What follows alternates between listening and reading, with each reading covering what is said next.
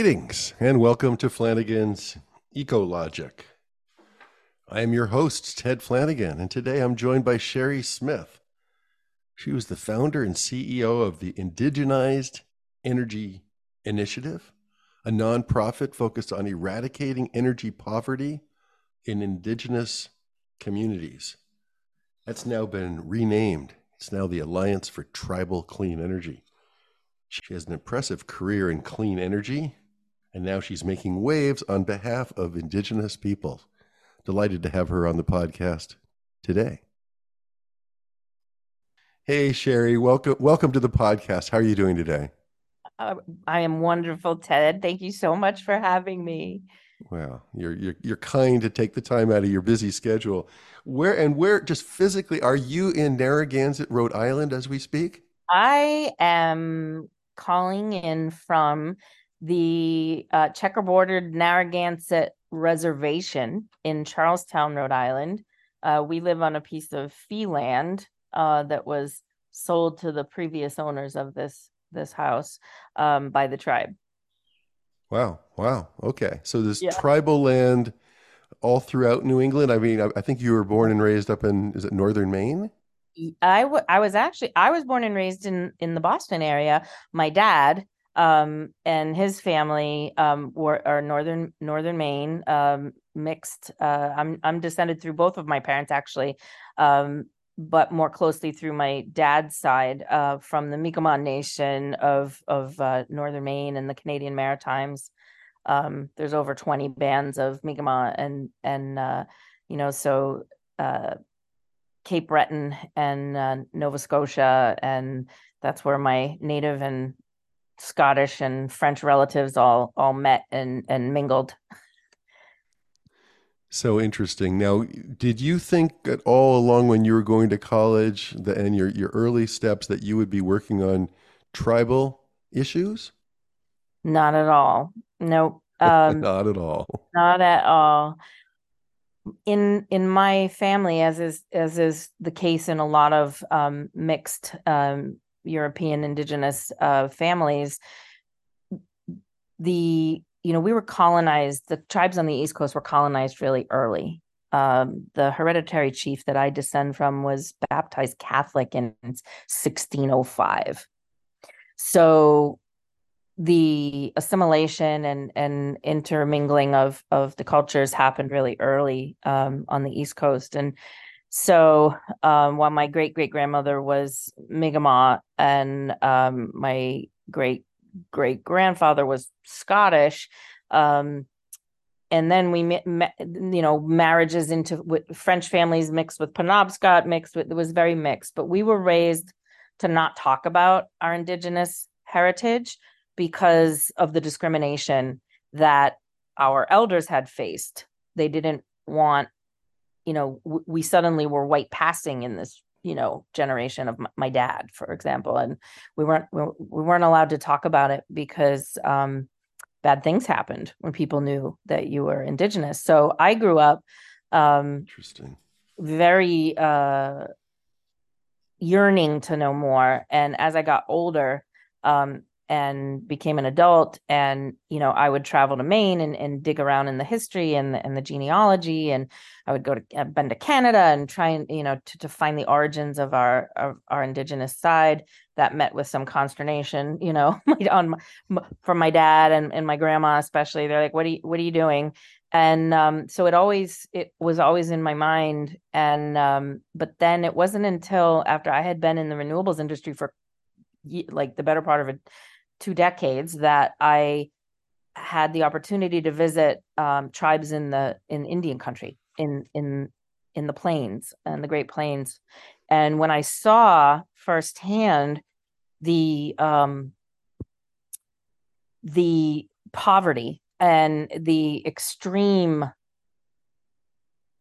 toll that not not a lack of access to energy takes on people on reservations right now but um in that that is that is a problem. You know 14% of native households don't have electricity in our country but it was more the energy poverty being caused because of a lack of um, ability to pay for um, their energy because of the extreme costs of energy in Indian country, and we can get into that. There's there's discriminatory rate practices and things that we're trying to rectify now that are a cause of this. And so when you see this, what you know, if I were to explain this place to you, um, you would think that I was talking about a third world developing nation, when in fact I'm I'm describing many um, hundreds of native communities in our country in the 21st century.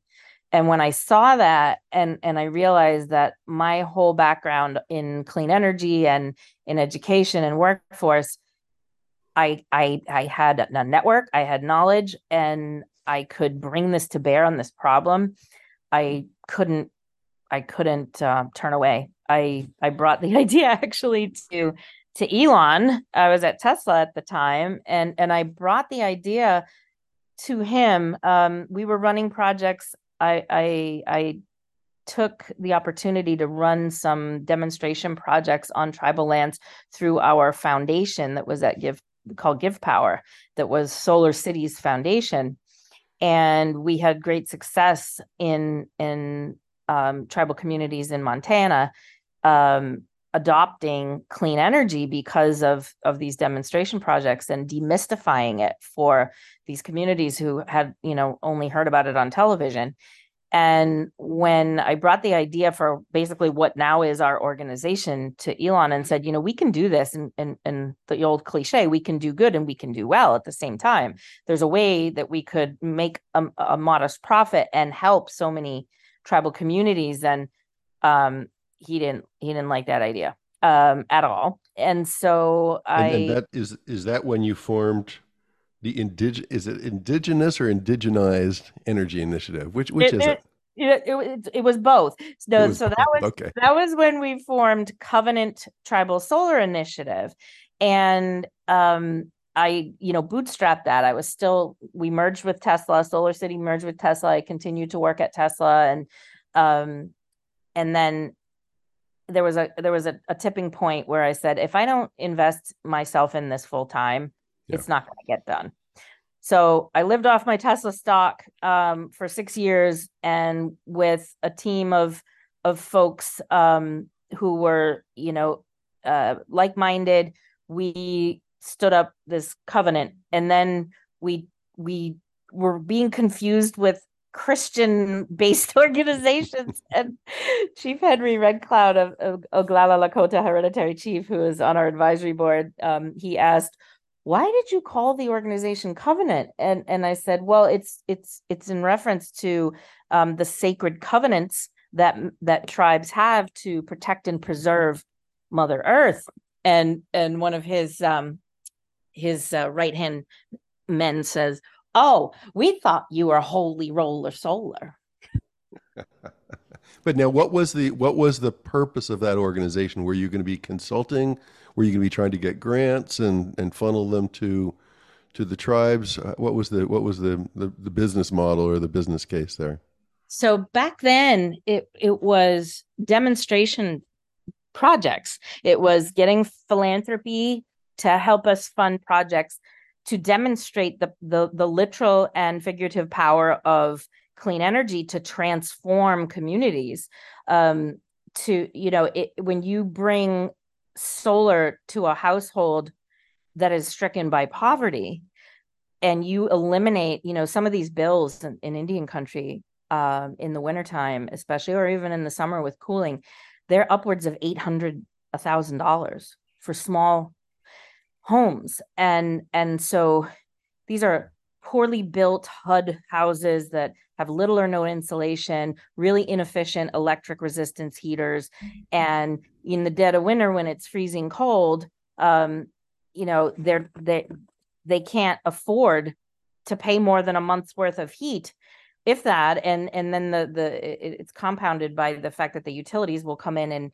the the co-ops will will shut power off and what i mean this is this this is the deeper problem here that we were addressing. The reason why we even started this was because in those circumstances, people can't afford the the reconnect fees of a thousand dollars that the co-ops want, and so they end up resorting to burning things indoors to keep warm, uh, which is not safe and not healthy. Um, And when we run out of things to burn indoors to keep warm, many people die of exposure in their own homes uh, on reservations all all across the plains, and that is just unacceptable, right? So when you introduce solar into a home that is stricken by poverty like that, they're not, you know, using the the the, the avoided cost pays for things like medicine and better food and clothing for for children. And many homes are multi-generational where you have grandparents taking care of dozens of grandkids. And so we were using solar um, demonstration projects on the homes of tribal elders mostly to demonstrate to the communities that this is this is a technology that is not hocus pocus like many feel and that it it it can um, it's the cheapest form of you know new electricity generation. And it that's all news to, to folks that that um, are living you know in these poverty stricken conditions and worried about survival every day. So that's how we started. And then over the course of the last you know five six years what's happened is that tribes have become very sophisticated um, in their knowledge about the technologies that are out there. They just don't have the financial wherewithal many of them um, or the the the technical and administrative capacity to even know where to turn for for this this funding.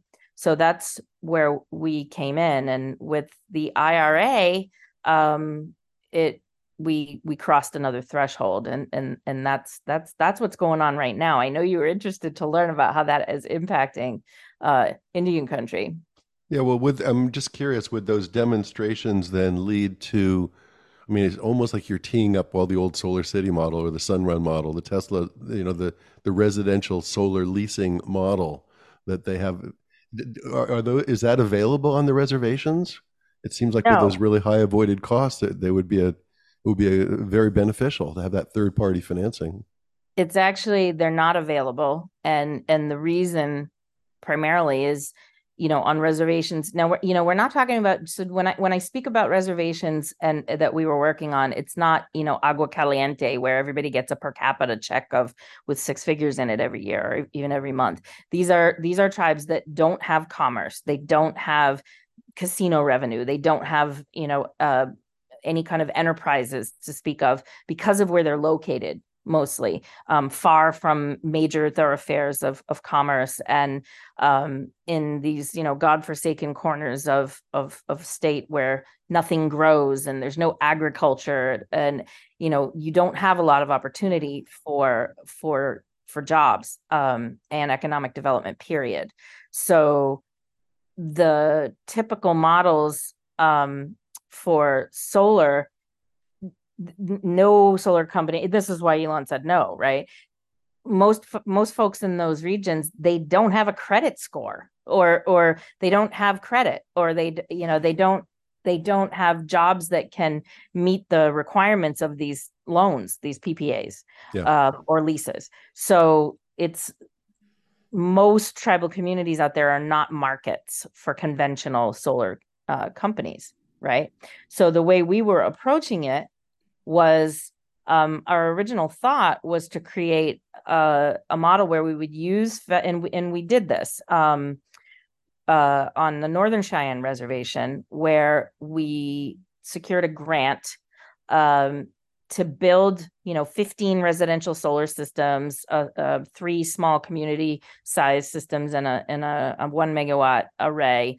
And the idea is to to build it and have the solar fund uh, uh, go into a fund a revolving fund that would eventually become sol- uh, solvent and, and and then allow the tribes to to reinvest in more solar. In the model that we created for the northern cheyenne it uh a so it was kind of like a ppa but the tribe has uh, an llc which is the owner of the solar and so the resident and the tribe split the the the benefit 50-50 so 50% goes into an account that the tribe maintains to invest in more solar and 50% of the savings go to the to the homeowner or the renter who has the ground mounted 10 kilowatt array on their land. Yeah. And and this is under development as we speak. Like those those uh those those systems are being built right now. So it remains to be seen Hmm. if it's I mean it pencils, right? It works on paper, but in tribal communities nothing is uh nothing is is a given. I mean, nothing is a given in any community, but especially in tribal communities where where crises and trauma kind of rule. Yeah. Um, so that was the original. Let me let me see then if I get the and then the flow. So you you went from Covenant Tribal Solar Initiative to Indigenized Energy Initiative, and now it's the Alliance for Tribal Clean Energy. Do I have the chronology right, or the Yeah, yeah there's actually one more. There's one more stop in there. So, stop. so without getting too political or or, or, or in detail, um, we changed the name from Covenant to Indigenize because uh, uh, of the confusion. Yeah. And then um, the one of one of the folks that I had hired um, who who uh, worked with us, um, he had been using the term indigenize for a grassroots org um, in his community, and so when he left the org, um, he wanted to kind of take that word back, and so we said, okay, cool. So we we we started using the, the IEI became indigenous instead of indigenized, but because of the out, literal outcry from tribes since the passing of the IRA, um, we have, with the support of philanthropy and our our federal uh, colleagues and partners and our other NGO partners, we have stood up the alliance. Um, it is exactly, we believe, what is needed at this point, and it it it it became crystal clear over the last six months how we could best serve tribes. And so the evolution, um, the evolution it was slow at first and then it, the last six months have been like just a whirlwind um Well, let's let's break it, Chéri. Let's break it down a little bit. Let's talk about first what did the IRA, what is the IRA providing, uh, and then and then what is your alliance? I think you've got multiple programs that you're operating now. But first, start with what is the IRA providing? And I know that out here in California, you know, the California Energy Commission has been has been you know giving grants, or preferential access to grants for for some years, and now the IRA I think is doing the same thing, right? Well, yeah, the IRA is a big deal, right? So in in August of 2022, um, the House passed HR 5376, the Inflation Reduction Act, and it was touted as the most significant bill in a climate bill in US history. And it's far from an environmentalist's ideal, as you know. There's a lot of compromises in there, including carve outs for for the oil and gas industries and um, you know, in, intended to garner the support of Senator Manchin, but um, it it it does um, it does allow our government to do what climate scientists have been advising for several decades, right? To make a serious investment in decarbonizing our energy sector and and it and it really incentivizes the transition from extractive and exploitive fossil fueled energy to clean and regenerative energy sources and the question for tribes is is it is it does it encourage a just transition I, myself and my team we're more than cautiously optimistic uh, the IRA includes more than 272 million in climate and energy investments tailored for um, tribes and administered by the BIA, by the Bureau of Indian Affairs. And this funding is earmarked for climate resiliency efforts, for um, as well for for fish hatcheries and and drought mitigation programs in tribal communities. It also authorizes over 150 million for a new program to electrify homes that don't have electricity, as we were saying earlier. It's Yeah. 14%, right? And to improve energy efficiency um, in homes and tribal buildings. 145-ish million of that funding is being provided directly to tribes and then BIA takes the rest of that to, for administration and the money's to be spent over 10 years. The other thing that the bill did that is so encouraging is that it expanded the US Department of Energy tribal programs. And it authorized more than 75 million in loans to tribes for energy development. And then the loan guarantee program and our you know Jigar Shah and, and, and Matt Ferguson at DOE like we've grown up together in this industry. And you know now we have gray hair and we have this we're working together on this beautiful um, loan guarantee program which it expanded from 2 billion to 20 billion and the team at DOE at the Office of Indian Energy um, Policy and Programs, Wahleah Johnson, her team, David Conrad, and Tommy John- Jones, and you know her whole team, they have really made a concerted effort to listen to their constituents and advocated for this much needed legislation.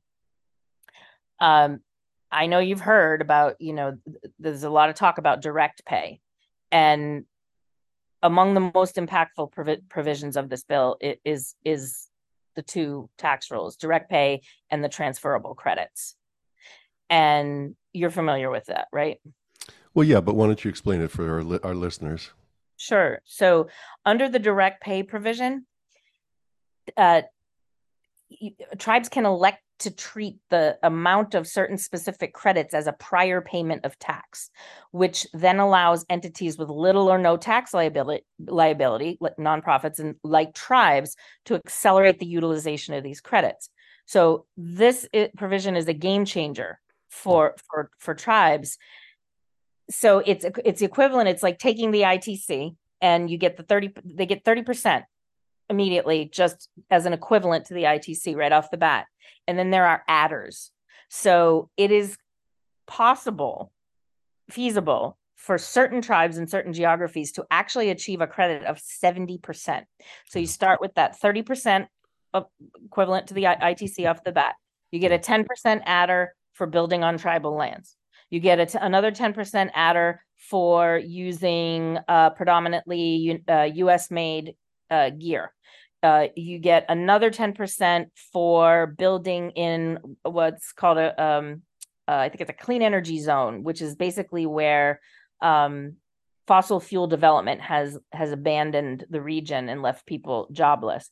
There's another 10% for establishing, um, uh, paying uh, prevailing wage and establishing um, apprenticeship programs. So there's your potential for 70%. So when th- this does a few things. You know, it it makes renewable energy development on tribal lands exponentially more beneficial. And with tribal lands holding enough potential to power the entire country, bypassing these traditional tax equity structures and, and utilizing that 20 building and funding from the tribal energy loan guarantee program really has the potential to unlock this beneficial cycle of self-determined capacity building within the tribes and will hopefully lead to a liberation from federal dependency. That's what the alliance is about is helping to helping the tribes supporting them as they build their own capacity to identify which funding streams are best for them apply them bridge the gap in any financing and and to to build these projects by you know by native people for native people and employ native people wherever possible how exciting! That's that's fantastic, and and I really appreciate your description of the of how tribes can achieve seventy percent uh, tax credits, and and how, how wonderful you achieve the seventy percent, and then take the next thirty percent and then a loan and a loan uh, with a loan guarantee from the federal government. That's pretty. It, it is. It sounds very pivotal. So, what is the what is the biggest challenge right now, Chéri, in, in, in all of this for you and for the tribes? Well, some native communities have the technical expertise and capacity. Yeah. um, being in this business ted you you understand you know the knowledge and and and the skill sets and um, the staff that uh, whether it be a municipality a school district or or a tribal nation needs in order to engage in this level of, of development that's really going to move the needle. Some communities have that but the majority do not and so without the expertise and the capacity capacity building support of technical financial policy and workforce development experts and, and training experts even the most well-funded projects run the risk of failure. So even, you know, and we've seen it time and time and time again where tribes have applied for federal funding um, and then failed to execute. And then they end up owing hundreds of thousands of dollars to the government because they didn't have the capacity. On the other side, they rely on developers that promise them the world oh we'll write the grants for you mm-hmm. and you know we'll build this project and you know we'll give you cents on the acre for your land and and then all of the value of those systems goes off res yeah. so yeah we're the we're the antidote to that yeah yeah so the um the technical capacity uh, is is really what you're you're bringing. And then are you reaching out to the tribes or are they reaching are they coming to you? How does that is it a little bit of both?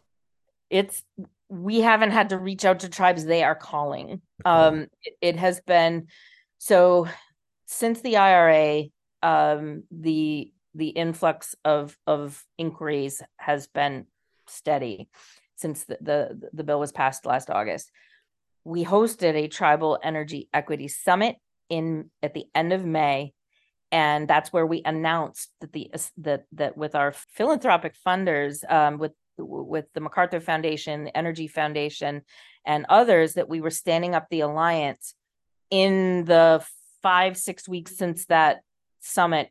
Uh, we've engaged um, officially with over two dozen tribes already. And those projects, you know, is the different levels of engagement depending on the needs of the tribe. But in that group of projects, there's uh, three gigawatts of solar that that stands to be developed. How fantastic! How many how many tribes are there? Is there is that a simple question? Yeah, there's 500 presently there's 574 federally recognized tribes. There's hundreds more that are have state recognition or are not recognized, but yeah. right now it's uh, there's 574. And they're all eligible for these all this IRA funding. Yes. Um, you, you, your organization has a guiding principle that I don't know if I can pronounce. Etwap Mump. Edwap Munk. Etwap Munk. yeah, you uh, did a good job. Etwap Munk, and that's that's about two-eyed seeing. Okay, describe that principle, please. Yeah, um, my ancestors realized that, as we were talking about earlier, um, when the settlers came, um, that if they didn't find a way to work together, um, that there would be problems. Um, tr- translated to English, Etuaptmumk means two-eyed seeing, and that literally means the willingness to see from one eye the strengths of indigenous wisdom and knowledge, and from the other the strengths of Western knowledge and technology. And you know since first contact my ancestors applied this to daily life because you know they recognized if if we're going to have successful and beneficial relationships rather than conflict that we must espouse that attitude of cooperation and respect for different perspectives both for survival and to protect the earth. And uh, our organization really embodies this way of thinking in the way that we're a team of indigenous and non-indigenous people that we're we're united in our beliefs in our desire to support the self determination and sovereignty of Native American nations. And by our, our, really our even the non-natives among us our collective understanding that traditional indigenous knowledge and ways of knowing are there have had profound and and and um, long established um, positive impacts uh, on our planet and you know the value of collaboration and the appreciation of differences is important if we're going to to succeed at at halting climate change. And um, many of our tribal nations feel that you know they're on a on a path to extinction because yeah. and that's that's a tough word right yeah. extinction you think about plants and animals you don't think about humans but many tribes are dwindling the numbers are dwindling and and the the impacts of climate change um, on on the on the planet and on economies is devastating, and this represents hope. You know, yeah. It really does. And um, young people on reservations that are uh, that don't see a future when we when we come and show them that you know here's a here's a job that you can do right in your own community that's in line with native ethos and lifeways you don't have to go you don't have to leave the res. You don't you don't have to. You can stay here and build this infrastructure with your your fellow tribal members. You can learn a skill and, and have a, have well-paying jobs and be proud of the work you do um, and and so many struggled with working in coal mines and working in coal plants because it paid the bills but it was completely you know flew in the face of their belief systems. Yeah. Boy oh boy. Boy Chéri thank you so much for your time today and and for what you're doing. And you are the you are the perfect person to be leading that charge. I i know i can see and you're having that that background that ancestry that that does combine those two those two sets of perspectives. So well, well thanks so much yeah, great to meet you. Yeah, great to meet you. Thank you so much. I look forward to working with you out in the field. Good stuff. Have a great day. That's it. Thanks for tuning in to another episode of Flanigan's Ecologic. We'll see you next time.